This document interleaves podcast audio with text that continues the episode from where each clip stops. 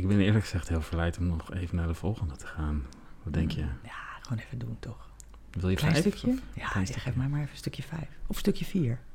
Je mag het zeggen. Station 4 of 5. We zijn nu, de luisteraars en ik ook trouwens, weten waar we zijn in de kerk, soort van. Ja, klopt, ja. Dus waar wil je ons heen brengen? waar staan we? mm, Misschien toch maar even naar vijf. Dus de, de echte apotheose. De, Is dat eh, de Het- het oost- hoogkoor. het oostraam of het westraam? Ja, dat is het hoogkoor. Helemaal het midden, midden, midden. Midden, midden, midden. Mm. Oké.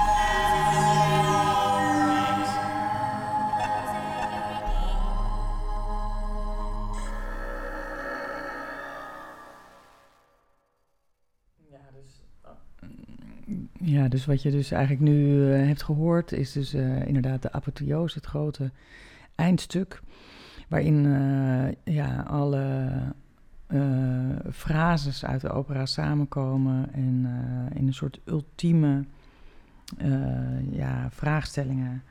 Ehm, it was you, it was told, and so it was. Ehm, het ging eigenlijk over hier You were the mirror and us your face. Dus het gaat eigenlijk nog steeds over dat heen en weer zingen op dat moment van wat zie ik, wat zie jij? Hoe bepaal ik wat jij ziet? Hoe kijk jij naar mij?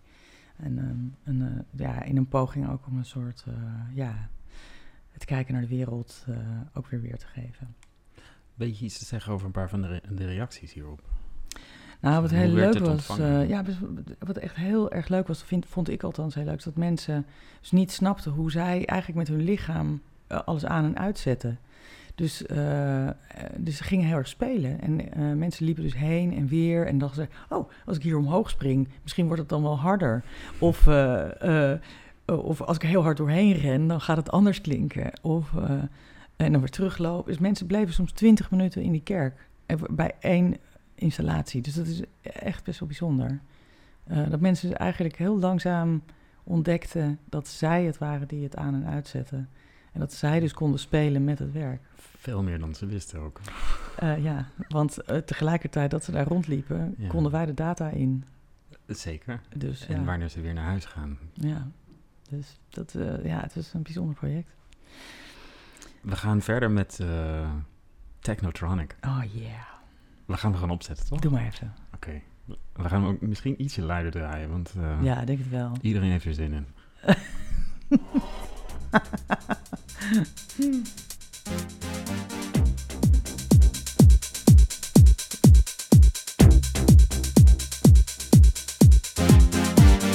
Pump jam, pump it up while your feet are stumping. And the jam is pumping. Look ahead, the crowd is jumping.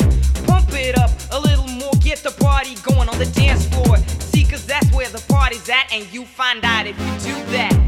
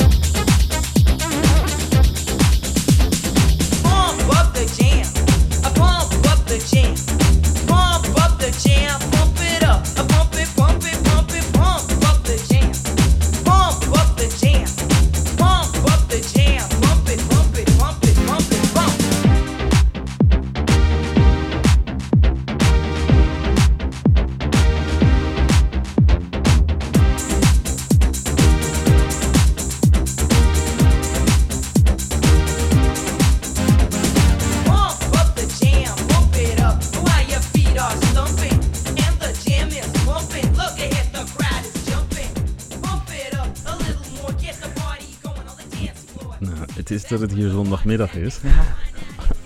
Het is moeilijk blijven zitten. Ik met, denk eh, anders zouden we nog de deur uitgaan. Zeker. Godsamme, wat een klassieker. Ja, heerlijke kraker. Ehm, nou, mag ik je ten eerste bedanken dat je deze meenam. Hm. Vertel wat meer over Roosje. Ja, dit is eh, eh, jaren 90, hè? Eh, 1990? Eind eh, 80, zoiets? Het begin van de Eh, 90, ja. Ja, dus ik was... Begin van het eh, nieuws, ja. Precies, ja. Dus ik was zelf eh 16 of 17 of zo. En ehm, ja, druk bezig met mijn eh pluizige krulhaar. En, eh, en helemaal in awe van deze, van deze Belgische groep. En eh, vooral eigenlijk eh, van, eh, ja, van, de, van de zangeres, waarvan ik dacht dat het de zangeres was. Eh, die had zulke mooie oorbellen in en die wilde ik ook. Eh, de zangeres is eh, Manuela Camosi. Ja. Eh, hè, anders bekend als Kid J. ja, K. Kid, ja, Kid K, inderdaad.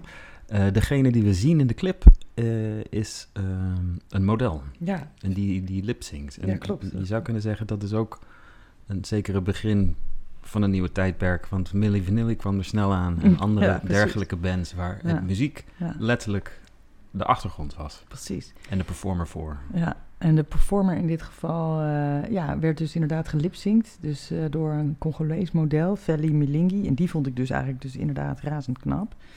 Eh, overigens was Jakit K ook te gek om te zien. Dus dat was, het slaat helemaal nergens op. Maar tegen, in die tijd hebben ze dus tegen haar gezegd dat zij te lelijk was... om op de platenhoes en in de clip te Ja. mogen komen. Ja. Ja, dat is natuurlijk echt gewoon... Ze was geloof ik zelf ook 18. Dus dat is gewoon natuurlijk echt vreselijk, zoiets. Maar... eh, en ik wist van niks. Ik kijk alleen maar... Ik dacht dat dat het gewoon was. ja. Eh, Ze is wat jongensachtig. Misschien dat het ja. daarop sloeg. Ja, ja. En ze, ehm, ja, dat klopt wel, ja. En ze was ook aan het eh breakdansen. Het was Mhm. gewoon, ja, een soort gassie eigenlijk. Baggy jeans, grote Ja, shirt. baggy jeans, groot... Ja, Petje achter, helemaal top. storen. Ja, Je zag er later wel bij Get Down Get Up Before the Night is Over. Ja. Twee jaar later? Ja, ze- Technotronic. Zij heeft zichzelf wel eh, weer teruggevochten op dat podium. Of tenminste gewoon als het gezicht van. Terecht. En terecht. En hij heeft de hele wereld gewoon rondgetoerd. Eh, dus eh, dat is allemaal nog wel redelijk goed gekomen. Maar is wel om die reden uiteindelijk toch ook gestopt met Technotronic. Ik geloof dat ze nu met zes kinderen en een man in Nigeria woont. Oké. Ja. Ja. Maar ja, goed, waarom ik het meenam? Ik vind het gewoon echt een goede... Het is gewoon een goede track. Mag best hoor. fucking goede bammer. en het banger. En het is ook, eh, ja, ik, eh, vorige, twee weken geleden moest ik eh, draaien op een feestje voor mijn vriendin Riem. En Riem werd eh 40. En die is dus geboren in 1983. Dus ik was allemaal songs aan het zoeken uit eind jaren 80. En me realiserende, want ik ben wat ouder dan zij, dat zij die nummers helemaal niet moet hebben gekend. Dus, Ja. hè, dus dat zij dus wel een jaren 80 feestje gaf. Maar dat, eigenlijk, eh, dat zij dus eigenlijk die nummers niet uit die tijd kennen. En ik wel Ja. eh, uit die tijd ken. Ik, Als de mensen die luisteren nu jouw lach konden zien. Bij ik wel.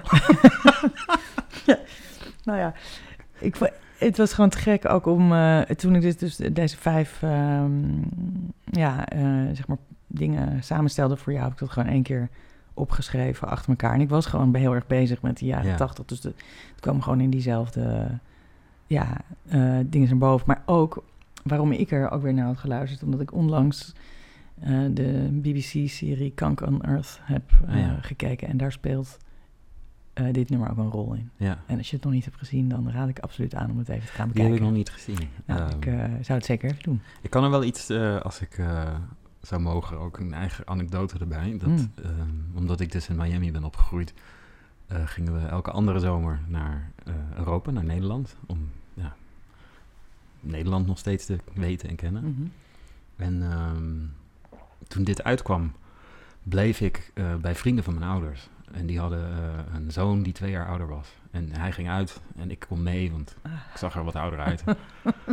Dus ik heb Technotronic leren kennen, denken, op mijn dertiende. Zo joh. Ja, eh, in de kroegen rondom eh, Hilversum. Eh, en wat er mooi aan was, is dat ik het, dus toen ik terugkwam naar Miami, daar had je het niet.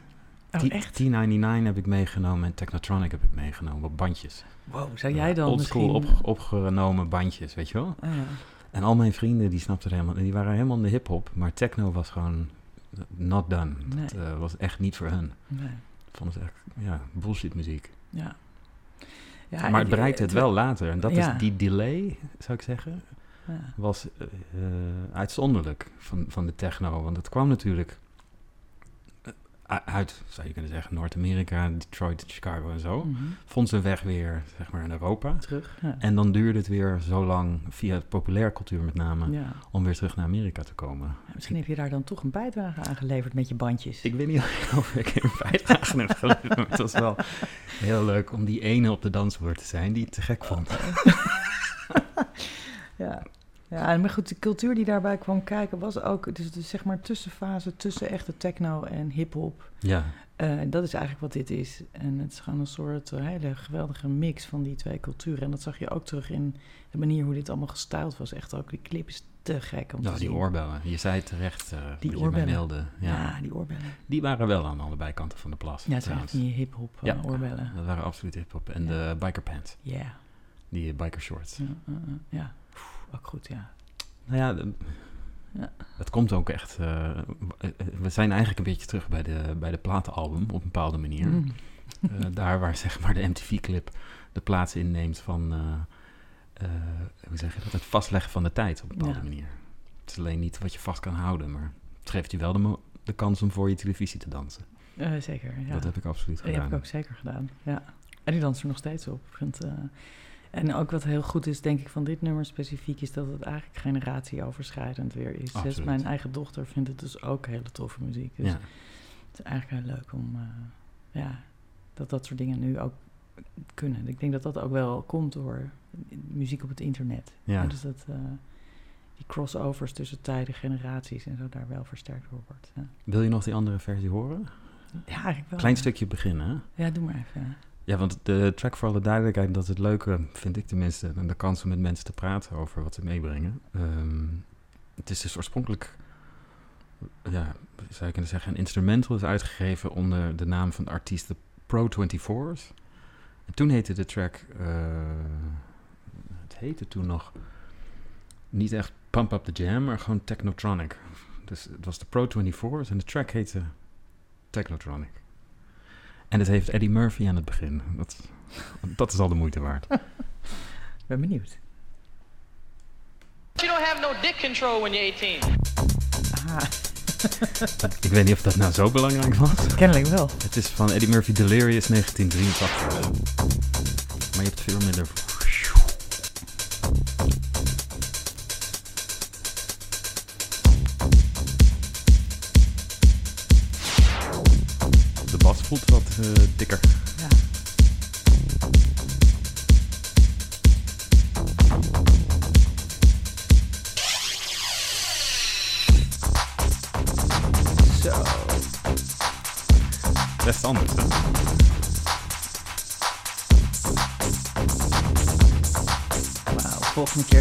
ook meenemen.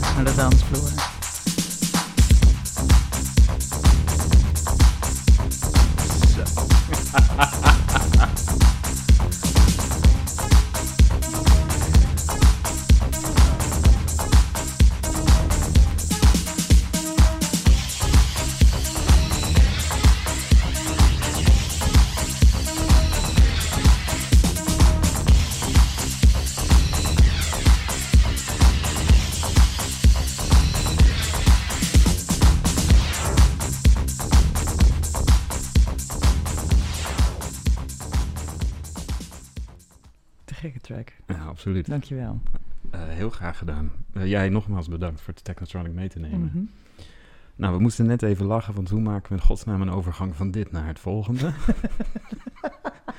ik ben geneigd om te zeggen, die laat ik aan jou. Oh. nee, ik zal toch mijn best doen om... eh, ehm, toen je mij dit stuurde, ik, ik vertel zo meteen wat het is. Hm. ehm, eh, die Nederlandse kant van de plas, die kwam wel heel erg naar boven reizen. Dat vond ik erg leuk Ja. de, de, ehm, de toewijding en, en, en de soort gemeenschappelijkheid van een heel, heel, heel, heel klein onderwerp. Met, al is het maar voor één persoon, heel, heel, heel groot belang. eh, is wat mij zo aansprak eh, in, eh, in De Vroege Vogels op NPO Radio 1. Ik heb er een paar beluisterd. Mhm. Ehm, misschien wil jij introduceren degene die jij in ieder geval hebt gekozen. Want de uil heb ik klaarstaan. Ja, te gek. Eh, fijn. Nou, ehm Vroege Vogels is eh, ja, eh, eigenlijk al jaren mijn lievelingsprogramma. Het, komt, het is een beetje gekomen dat ik een periode echt slapeloos was. En dan op zoek ging naar een soort podcast. Maar dan ook weer niet de belangrijke podcast. Want ja, dan bleef ik weer wakker. Dus dan zocht ik eigenlijk iets wat, waar ik ook weer een beetje kon wegtoestelen. En zo ontdekte ik Vroege Vogels. ehm, waarin, eh, wat elke zondag op de radio is, eh, tussen 7 uur s ochtends en 10 uur s ochtends. Dus drie uur lang gepraat over de natuur. En dan vooral eh, ja, de noviteiten in de natuur. Dus wat is er, wat is er nieuw? Vanochtend ging het over 80.000 kraanvogels die over Limburg vlogen afgelopen week. Mhm. Omdat ze trek naar het noorden deden. En eh, dat de eerste daslook was gesignaleerd. Oh ja. eh, die ik eh, vandaag voor je heb meegebracht. Want die staat hier buiten jouw huis. Ik ruik hem al hier. Ik ruik hem ook nog steeds, ja. Eh, daslook, voor wie het niet weet, is wilde knoflook. En daar kan je geweldige pesto mee maken. Ehm, maar goed, dit programma bekoort mij omdat het inderdaad gaat over de kleine dingen. eh, ehm, en soms doet het me een beetje denken aan een ander Nederlands programma... waarvan ik niet zeker weet of jij het kent. En dat heet Creatief met Kurk. Ehm, met Arjen Hedeveen. Ja, ja. En thee. Toscanite Rink. Dank je. Ja. Ehm, Net voor mijn tijd dat ik hier woonde. Ja, precies, dat dacht ik wel. Het is, eh, maar waarom ik dat zeg, is, eh, is dat er soms... Hè, het, het format is eigenlijk heel simpel. Er is een verslaggever en die gaat dan ergens naartoe. Bijvoorbeeld omdat er heel veel zeesterren zijn gevonden. Ehm, of omdat er dus een kraanvogeltrek is. En die gaat vanuit een soort naïviteit praten met de mensen die daar dan dus staan te vogelaren. Oh, en eh, wat, wat, wat doe je hier dan precies? En... eh, En, en, en wat heb je daar dan precies voor nodig? Eh, wat heb je dan bij je? En, ja, en dan vertelt de enthousiaste vogelaar over ja, de, de- ja, zijn hele mooie verrekijker.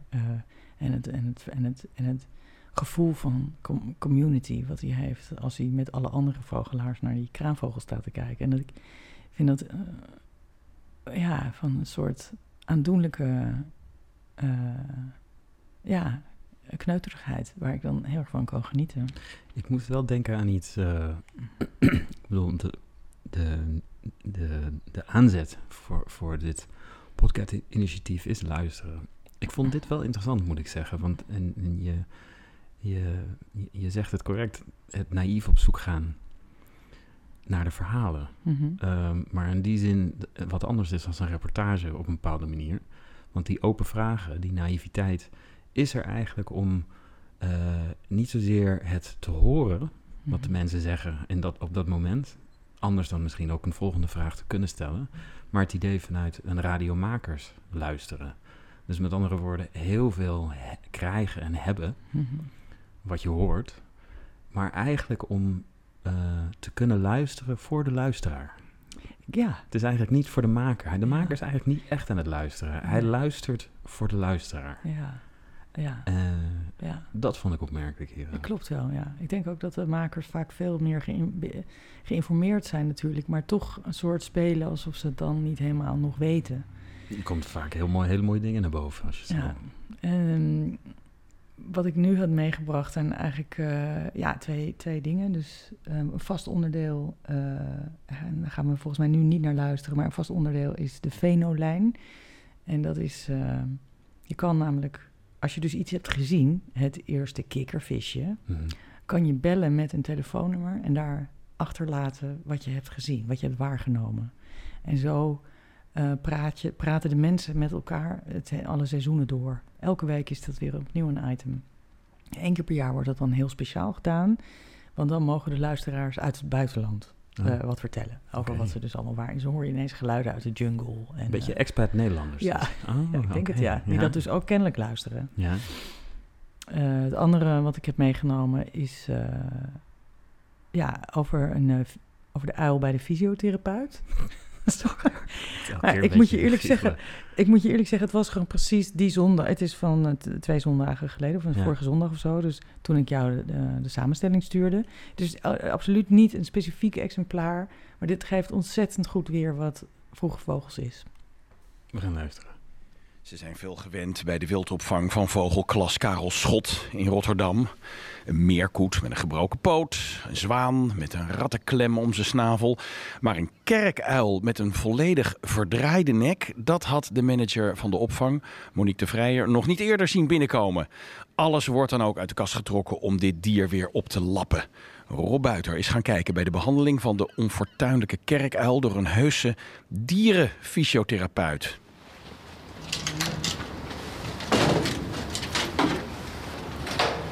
Nou is het veilig. En Daar is hij, de onfortuinlijke kerkuil. Daar is hij. Hij zat eh, lekker te pitten in Hij zat een eh, grote slapen. nestkast.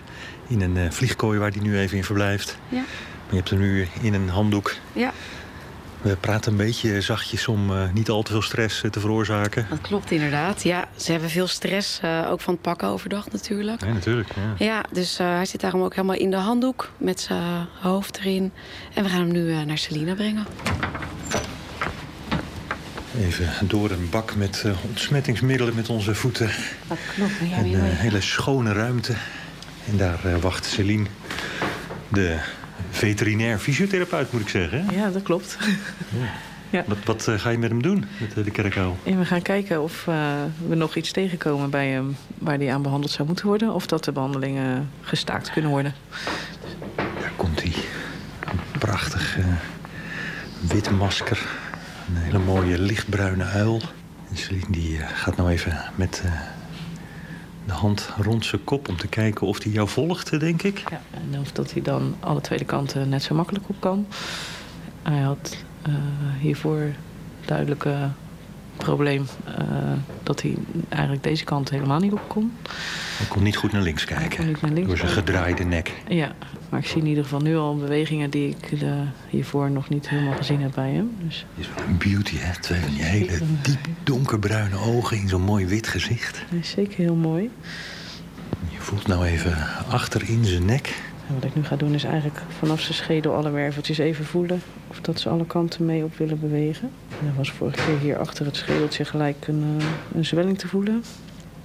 Die is weg. Je zegt een eh, zwelling op zijn nekwervel. Zegt dat ook iets over eh, de oorzaak waarom eh, deze uil zijn nek niet goed kon draaien? Ja, we denken dat hij een botsingje gemaakt heeft. Omdat er toch wel op twee locaties echt een zwelling en een knisperen te voelen was. Wat eigenlijk tekenen zijn dat daar weefselschade heeft opgetreden. Hoe vaak doe je dit? Uilen masseren. nou ja, het is nu mijn vierde keer. Vierde keer voor deze uil. Ja, ook. Daar- Daarvoor had je het nog nooit gedaan. Nee, geen uil. Nee, is geen ervaring mee. Eh, nee uilen was niet... eh, nee, Normaal doe je honden, paarden. ja, inderdaad. Normaal honden, katten, paarden. Tegenwoordig ook weer mensen. Daar ben ik natuurlijk ooit mee begonnen. Ik begreep Ja. dat, eh, deze, dat dit dier heeft ook zelfs acupunctuur ondergaan. Ja, dat was niet bij mij. Dat was bij een, eh, een, eh, dierenarts. Een, eh, Maar Monique, de, de manager van de, de vogelklas... acupunctuur bij een uil. Het moet niet gekker worden, zou ik bijna zeggen. Ja, nou ja. We hebben natuurlijk ehm, in het artikel wat we gevonden hadden over het succesvol behandelen van torticollis gelezen. Torticollis, dat is die gedraaide nek. gedraaide nek, inderdaad. Hebben we gelezen dat ehm, veel succes behaald is met de lasertherapie, de fysio en de acupunctuur. En eh, omdat we die weg ingeslagen zijn, hebben we besloten om ook te vragen of de acupunctuurarts bereid was om ernaar te kijken. Ja. Ja, er is natuurlijk niet, eh, niet heel veel eh, wetenschappelijke ervaring met dit soort eh, behandelingen. Ja, maar aan de andere kant, als je ziet hoe goed hij opknapt, dan eh, zegt dat toch ook wat. Ja. Terwijl jij nou nog steeds lekker zijn nekje aan het masseren Ja. bent... zou je het liefst natuurlijk ook in dat kopje kunnen kijken... van wat vindt die kerkuil er nou van? Wat vindt u ervan? Ja, maar als ze zo ontspannen zoals nu... dat is ook natuurlijk een stukje overreding van eh, wat, wat doen ze met me. Maar als het echt heel vervelend zou zijn... zou die zich veel meer gaan verzetten. Maar je voelt geen hartslagje eh, op, op tilt gaan of zo. Je voelt ze Nee. vaak juist heel erg rustiger worden. Want als ik ze pak, of als je veel geluid maakt... dan merk je dat ze daar heel veel stress van hebben. Zodat het veel harder, snellere hartslag is. En als je dan kalm bent, voel je ze ook gewoon ontspannen. Dus ik, hoef, ik heb hem heel lichtjes vast. Hij is niet aan het vechten of eh, druk aan het uitoefenen op mijn handen om los te komen. Ja. Maar je bent er echt van overtuigd dat dit wilde dier, deze wilde kerkuil... echt relaxed, ongestrest hier eh, op de behandeltafel ligt. Nee, dat zeg ik niet. Maar ik kan wel zeggen dat ik kan voelen dat hij eh, ontspant. Want als hij het leuk vindt, dat zeg ik ook niet. Dat, eh, hij ondergaat het zonder daar eh, weerstand op te bieden.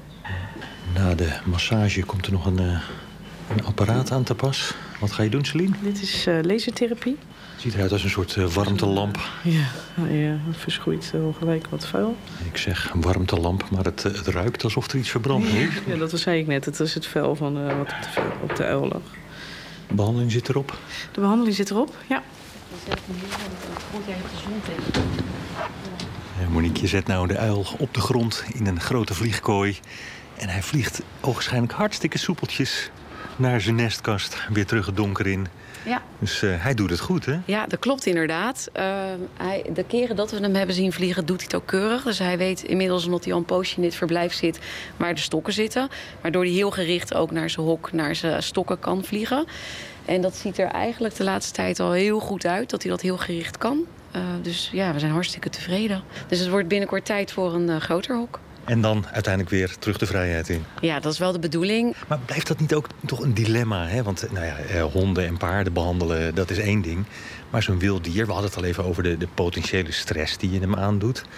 Is dat dan toch ook een dilemma van moeten we dit nou wel of niet doen? Het behandelen van dit dier. Ja? Nou, wij mensen doen natuurlijk. Wij nemen zoveel leefgebieden in van dieren. dat ik vind dat wij wel wat terug mogen doen. Omdat heel veel dieren door mensen in problemen komen. Ja, het is stress. Het is niet altijd leuk. Maar ik denk dat hij nadat die eerste vooruitgang gekomen is. dat hij gewoon heel veel rust heeft gehad om gewoon te kunnen herstellen. Ja. Ja, je zou ook kunnen denken, dit is eentje die heeft pech gehad. Die is ergens tegenaan gevlogen. Ja, eh, shit happens. Eh, er komen steeds meer kerkuilen. Dus het is ook niet dat het voor de behoud van de soort eh, per se noodzakelijk is. En nee, maar dan kan, ik bedoel, als je als wildopvang zo gaat kijken, kan je natuurlijk een hele hoop onderscheid gaan maken. En dat willen we juist niet. Dus wij zien het gewoon als dieren echt een tweede kans geven terug in de natuur. En dat moeten ze volledig zelf doen. En goed, je kan je natuurlijk altijd afvragen bij opvang van wilde dieren. Doe je het nou voor dat dier of doe je het voor je eigen gemoedsrust? Ehm, ik denk dat ik wel kan zeggen dat wij het voor het dier doen. Eh, veel dieren die wij binnenkrijgen, zeker hier in de stad in Rotterdam, is door toedoen van de mens. Dus ik denk dat zo'n 90% daar wel mee te maken heeft. De L heeft een botsing gemaakt. We weten niet hoe dat gekomen is. Eh, het, maar het is heel vaak ook iets met mensen. Denk aan verkeersslachtoffers. En ehm, dan denk ik dat het absoluut goed is om die dieren te helpen. Dat wij iets terug kunnen doen. Dat ze een tweede kans hebben. Dat we mensen kunnen betrekken die daardoor ook bewuster worden. En ik denk als je zoiets goeds doet, dat het nooit verkeerd kan zijn. Ondanks dan het eh, eventuele ongemak wat je hem extra aandoet... door hem hier in gevangenschap te houden, door hem in de hand te nemen en te behandelen. Ja, dat komt er wel bij. Maar wildopvang is natuurlijk wel ingezet om zo stress zoveel mogelijk te vermijden. Dus de verblijven ehm, zijn zo gedaan dat ze natuurlijk rust hebben. Als hij niet behandeld hoeft te worden, laten we hem ook volledig met rust. Eh, we proberen eh, natuurlijk alles in stilte en met rust te doen. Dus ehm, ja, dat is dan even hè, als vogel op je kiezen bijten, zeg Ja. maar. Hoe lang denk je nog eh, voordat hij echt de vrijheid in kan?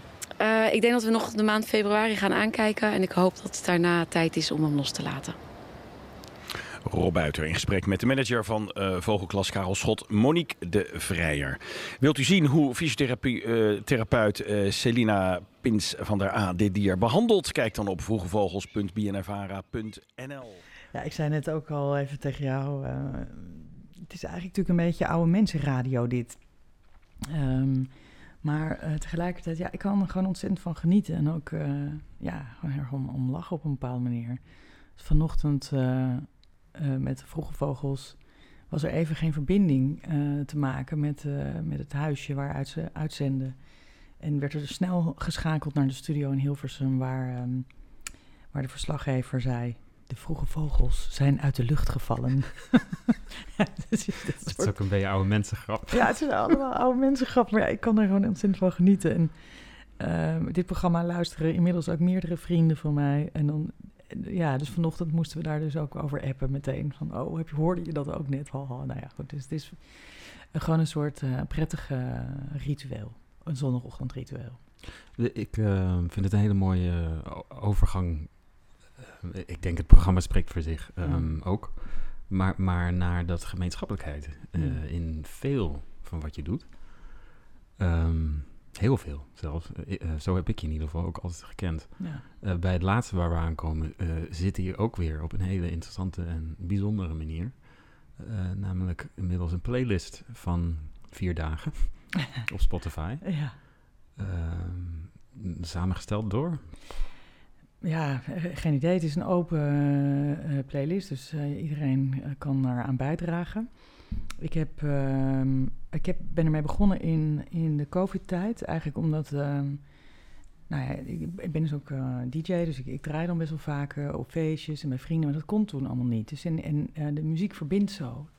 Dus toen heb ik nou, een voorzetje gedaan met een stuk of twintig of dertig nummers, die die ik dus onder de noemer The Trying Times, als referentie naar een nummer van Roberta Flack, eh, als titel heb gegeven. En mensen uitgenodigd eh, via social media met een link van nou, draag nummers bij. Dus zo zijn dus, is dus, eh, ehm, ja, dit een, uitgegroeid tot een bepaald soort smakenlijst. Ja. Ehm, eh, hè, dus je vindt hier denk ik geen, nee, dus geen te- technotronic. Het is een beetje zachte, lieve, eh, mooie muziek. Ehm, en inderdaad inmiddels dus al, al vier, vier dagen vol. Ja. Ehm, en ik ken mensen die mij zeggen dat ze nooit meer ergens anders naar luisteren al twee jaar lang. Omdat er eigenlijk nog steeds aan wordt bijgedragen. Eh, niet meer zo frequent misschien als in het begin, maar eh, ja, er zijn drie bijdragers, waaronder ik zelf, die regelmatig hier dus nog aan bijdragen. En jij bent er zelf trouwens ook eentje van. Ja. Eh, hoewel niet zoveel heb bijgedragen, maar ook eh heb bijgedragen. Het is gewoon een hele mooie lijst geworden. Die Eh, shuffle is genoeg, als het ware. Ja, de, de, de indruk die, de, de zeer positieve indruk die, die veel van jouw ondernemingen bij mij achterlaten in ieder geval, is, is die gemeenschappelijkheid. Mhm, en zo'n playlist is dat ook. ja, Ehm, tegelijkertijd heeft die playlist nu ook een bestaan ergens waar een andere algoritme- op de achtergrond in potentie een invloed heeft op een soort gemeenschap die- die eigenlijk ergens, laat ik even het woord aan gebruiken, een, niet een algoritme heeft, maar wat je zegt, hè, dus het lijst heeft zich langzamerhand een beetje gevormd in, in, een, in een bepaald soort genre of een gevoel van, dus iedereen die bijdraagt, die, Mhm. die voelt die sfeer aan en zo groeit hij. Dus eigenlijk zou je ook kunnen zeggen, die wordt langzamerhand een beetje als machine learning, of als een soort human. hè? Ja, maar dan is het meer human learning. Ja, Het is wel grappig dat eigenlijk eens in zoveel tijd wordt eh, deze playlist ook gehackt door Spotify zelf. oké. En die gooit er dan nummers bij. Oh, echt? En die moeten we er dan weer handmatig Oh, uithalen. Ehm, omdat het een openbare playlist is. Dus eh, ja, Moet dat, veranderen. Dat, dat kan dus kennelijk gewoon, dat je daar dus eh, dingen bij zet. Dus, maar ja, dit is eigenlijk echt een... Het is inderdaad een bepaald soort sfeer waarbij mensen dan... die vast ook naar andere muziek luisteren. Ik luister zelf ook naar een heleboel Tuurlijk. andere muziek. Maar bepaalde nummers passen dan heel erg wel of heel erg niet bij Trying Times. Ja.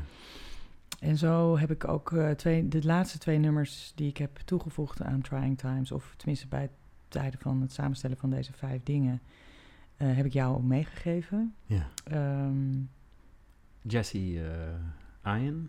Sorry, eh, Janice Ian's Jessie. Ja, Janice Ian. heet Ian, ze. neem me niet kwalijk. Janice Ian's Jessie.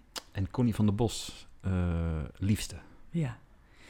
Nou, de- de- eigenlijk eh, pakt het ook wel weer leuk terug naar vroeger. Want een andere plaat die mijn moeder had was die van Janice Ian. Eh, en daar luisterde ze dus heel veel naar. Ik vond het vreselijk, want het was humeurige zeikmuziek, vond ik dat vroeger. Vond het niet leuk. Ja. Eh, zeker niet als kind. En mijn moeder was eh, denk ik ook net gescheiden. En eh, gewoon zat een beetje in de jaren tachtig verdriet. En, en dat, dat is echt... dit Janice even nodig. Zat Janice even nodig. En nu begrijp ik dat helemaal. En luister ik ook graag naar die muziek. Trouwens, Roberta Fleck was ook iets wat uit die tijd komt. Hè, de naamgever van de playlist. Eh, en twee weken geleden hoorde ik ineens eh, het nummer van Connie van der Bos. Op de radio, Radio 1 ook, eh, in de nacht. Bij mijn andere favoriete programma, namelijk De Nachtzusters, op vrijdag. Nacht wordt dat, dat luister ik dan wel eens als ik dan terugkom uit het café. Ja. ook een aanrader. En daar werd dit nummer gedraaid. En toen herinnerde ik mij het nummer van Janice Ian. Dat ben ik toen weer gaan opzoeken van hoe heette dat ook alweer. Ja, ja. En, eh, en, toen, kwam, en toen, kwam, ja, toen vond ik het. En toen dacht ik, ik geef het aan jou om te zeggen... of om te kiezen, welke, welke vind je mooier? Welke, welke... Maar even voor de duidelijkheid, het is ergens hetzelfde nummer. Het is hetzelfde nummer. Ja. Het, is een, het, is Het een, heeft gewoon een eh, andere titel en een andere taal. Ja, eh, waardoor metaforen iets anders moeten. Maar een van de metaforen die dus overeind blijft is de leegte in het bed. Ja. En de lamp, de, het licht wat aangelaten wordt. Voor de, voor, de, ja. voor de partner, in dit geval de man, die moet terugkeren. Eh, ik wil nog even voordat ik de vraag Of de beantwoord. vrouw, want eh Janice Ian is... eh, Ja, daarom zeg ik de partner Ja. of de man. de partner of de man, oké. Eh, in ieder geval, Connie's biografie laat zien dat zij van de mannen is. ja. Janice wist ik inderdaad niet. Ja, Janice is van de vrouwen. Daar is Jessie denk ik wel een vrouw. Ja. Oké. Ehm, voordat ik hem, voordat ik die keuze maak, en, en ik vind het leuk dat je het aan mij geeft, eh, dat je het even omdraait. Ehm, nou ja, misschien moet ik het gewoon. Je hebt het toch genoeg uitgelegd. Ik ga voor Connie van der Bos, Roosje. Oh ja? Ja. Kijk die boy uit Miami. Hè? En, en, en waarom? Vertel eens.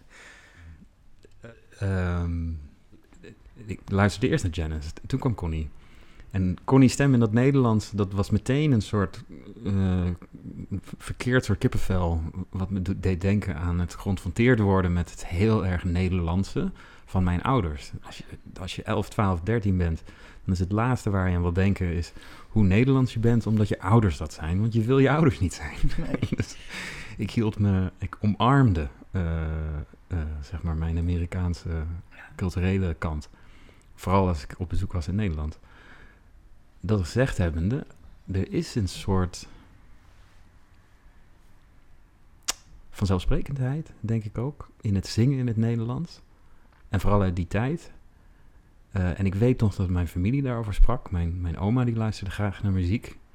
En die, die zou zeker Connie van der Bos hebben gekend en, en absoluut fan zijn geweest. Ook gezien hoe Connie zich kleden en de Europese Eurovisie Songfestival, eh, waar ze Nederland vertegenwoordigde en, enzovoort. Hoe meer ik ging lezen over deze mevrouw en hoe vaker ik naar de track luisterde, hoe, eh, en sorry dat ik het zeg, hoe vervelender Genesis-versie werd. En ik vond Connie eigenlijk steeds beter. Eh, ik geloofde haar eh, gat in het bed. Meer, daar komt het op neer. Ik geloofde haar leegte. Eh, uiteindelijk. Eh, dus vandaar.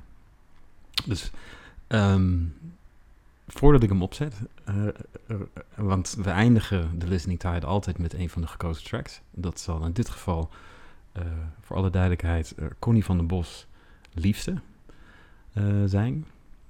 Roosje, ontzettend bedankt om hier te zijn in, in deze woonkamer. Een paar plakjes kaas en hele goede tracks. En vooral, en daar gaat het om, een goed gesprek. Dankjewel, Huip.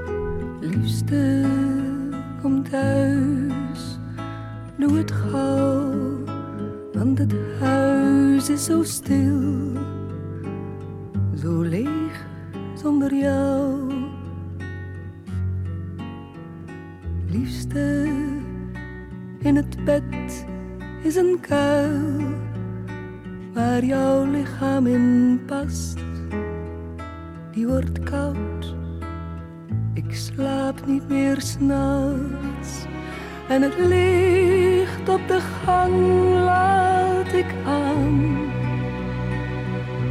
Nee, ik ben niet bang. Ik wacht op jou. Hé liefste, ik ben eenzaam. Kom gauw. Liefste, het huis roept jouw naam. Wacht al zo lang. Het vraagt, waar blijft die nou?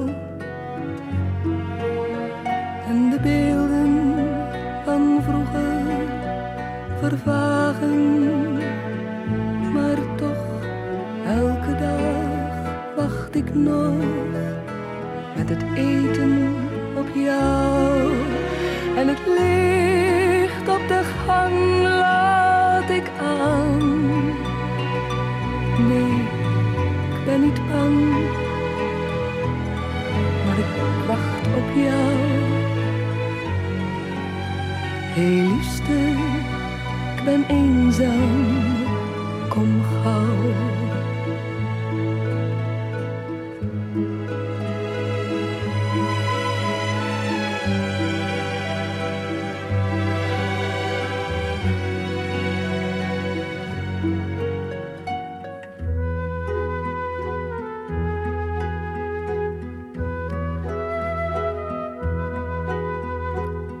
Liefste, ik wou dat je nou de tuin eens kon zien. Kom je gauw als het kan. Ik heb de rozen gesnoeid, de geranium bloeit. En daar hou je zo van. Hé liefste, mijn man, het licht op de gang doen we uit. Dan streel je mijn huid en ik slaap weer met jou. Hé liefste, ik ben eenzaam,